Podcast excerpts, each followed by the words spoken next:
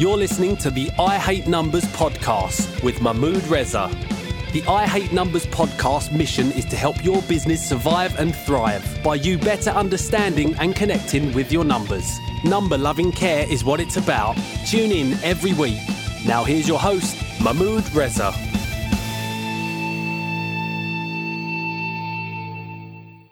What's the best business structure to save you the most tax? That's a great question. It's a question in over 26 years of running my own firm that is a very popular and a very common question. The short answer is it depends. Hi, folks. Welcome to episode 59 of I Hate Numbers, hosted by me, Mahmood Reza, accountant, educator, and mentor.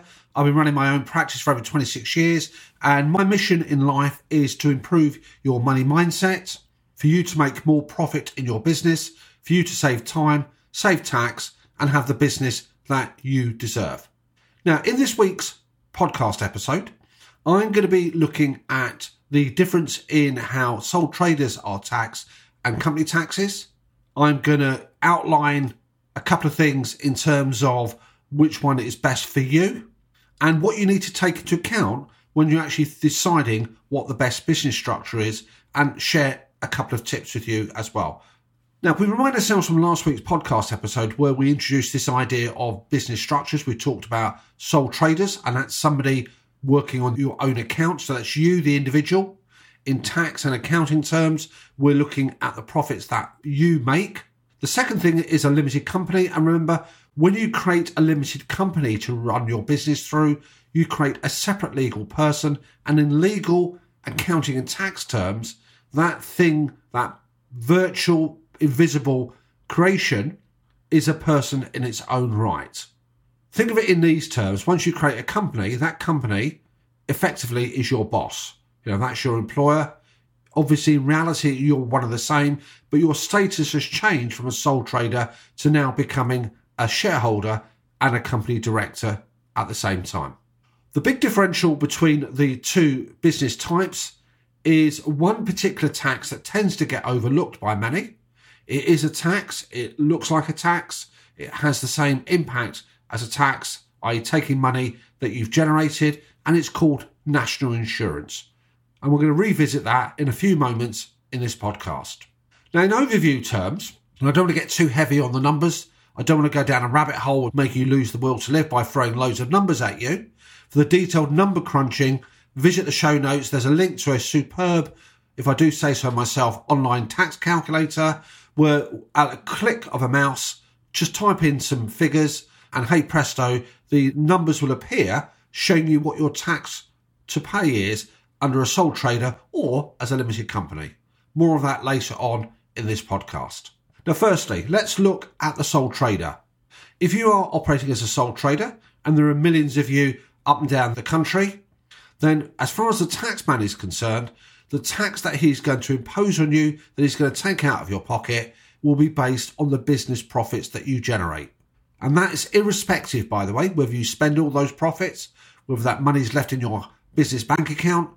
Once you generate and earn it, tax is levied on the whole pot. So once you've worked out your business profits, you are allowed some of it free. That's good news. And that's free from what's called income tax. And then you pay income tax on that according to how much is left over. And again, the amount you pay depends on what's called your status. So whether that's a basic rate taxpayer, typically where income goes up to a certain level for the 21 22 tax year, just over 50k. If you're in that situation that you run a sole trader business and your profits go over that figure and or you've got income from elsewhere, then you potentially pay at 40% and then you go up to the eye-watering rate at 45% once you get to 150k. That's it. Simple, straightforward.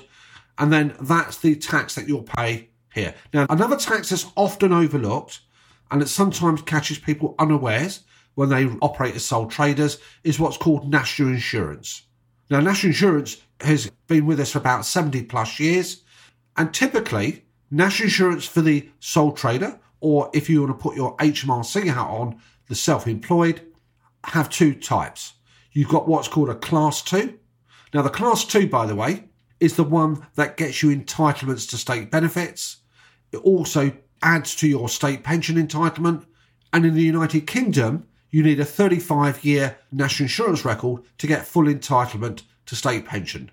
So, as a bare minimum, hopefully your profits will be in that situation where you pay those class two. Now that's great. It's a relatively modest rate at about £3 a week. You might think that's great. That's not a great deal to worry about. But then you've got what's called class four national insurance. And again, for the year that we are in, as this podcast is being recorded, just over 9568, you pay class four at 9%.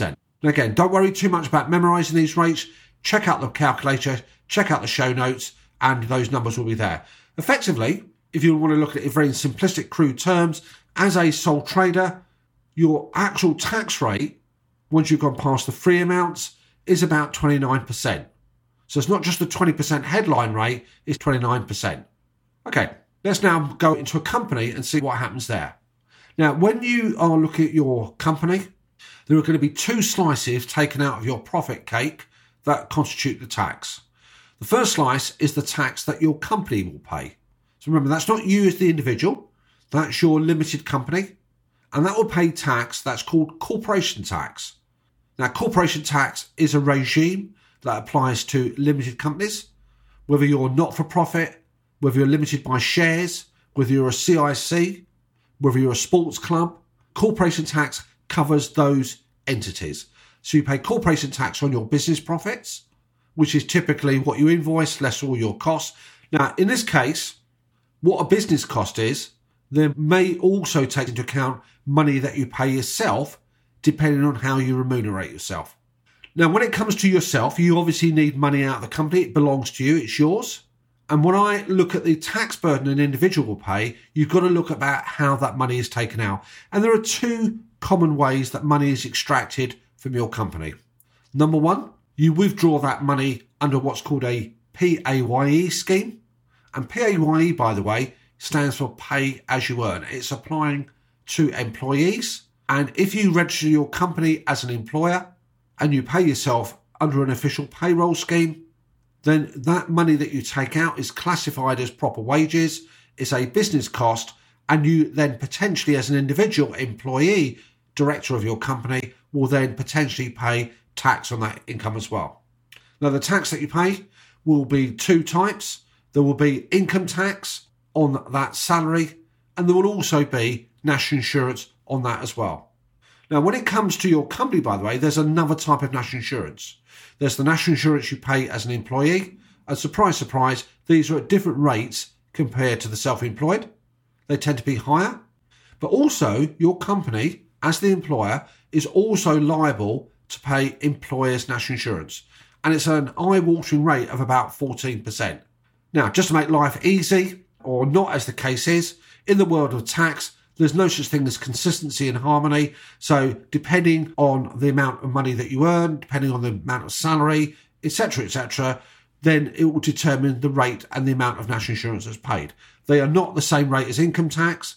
They tend to be at much lower levels. And a typical tax planning strategy for most people operating companies is to set the salary relatively low enough that you pay some national insurance, which goes towards your state benefits and pension entitlement, but also not too much that you don't end up paying employers' national insurance, or certainly not too much of it. And typically, as a benchmark, salaries are normally recommended between about eight and a half and twelve thousand pounds a year. Now, the advantage of setting a salary at that level is that you pay relatively small amounts of national insurance. The company doesn't really pay the employer's national insurance, and that's bingo. The rest, in theory, belongs to you. You can take out the company by what they call dividends. Now, there are a couple of caveats here. That may seem great, but when you withdraw that money as a dividend, dividends are effectively not considered a business cost. This is just you taking the profits out of your business for your own personal use. Perfectly fine, perfectly legal, perfectly legit. And again, that's what you're in business to do to generate prosperity for yourself and to support yourself and your family and sometimes your friends as well. Now, when dividends are withdrawn, again, you know, why should life be simple when it comes to taxation? You don't pay national insurance on that, which seems like a good thing. Dividends do not count as business costs, so again, you pay more corporation tax.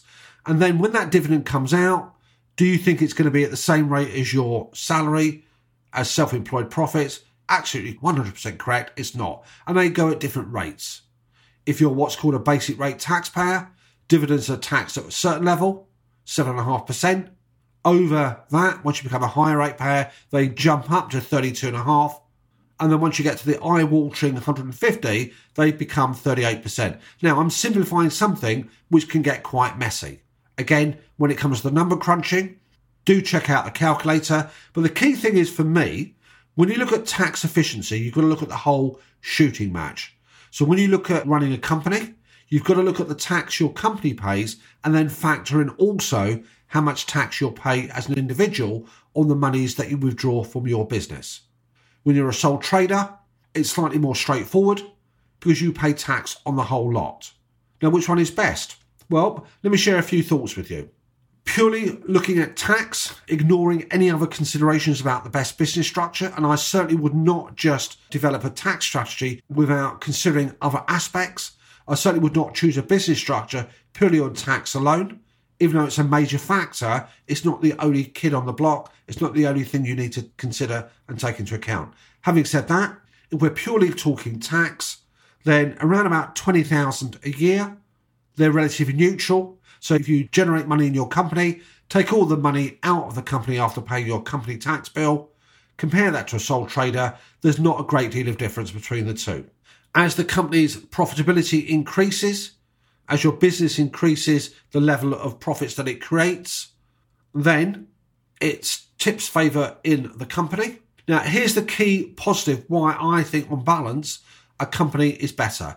It's about options. And a lot of the what is the best, it depends on your own personal circumstances, how much money you need to withdraw from the company, how much money you need to live on. And if you've got a situation where you largely need a modest income, but you're making high profits, then a company favours itself because you can control how much money you withdraw. There is a downside, as though you would expect in any form of tax planning, because that money stays in your company. You need to get your hands on that. And that's scratching ahead. You know, you've got to think of a number of ways to extract that. And there are options. Please do check out previous podcasts where we talked about benefits. We are going to revisit that topic again. But in general terms, between the two, a company, assuming it's not a personal service company, tends to outweigh the sole trader. Obviously, one has to consider also the cost of running a company, the cost of any advice and support you receive.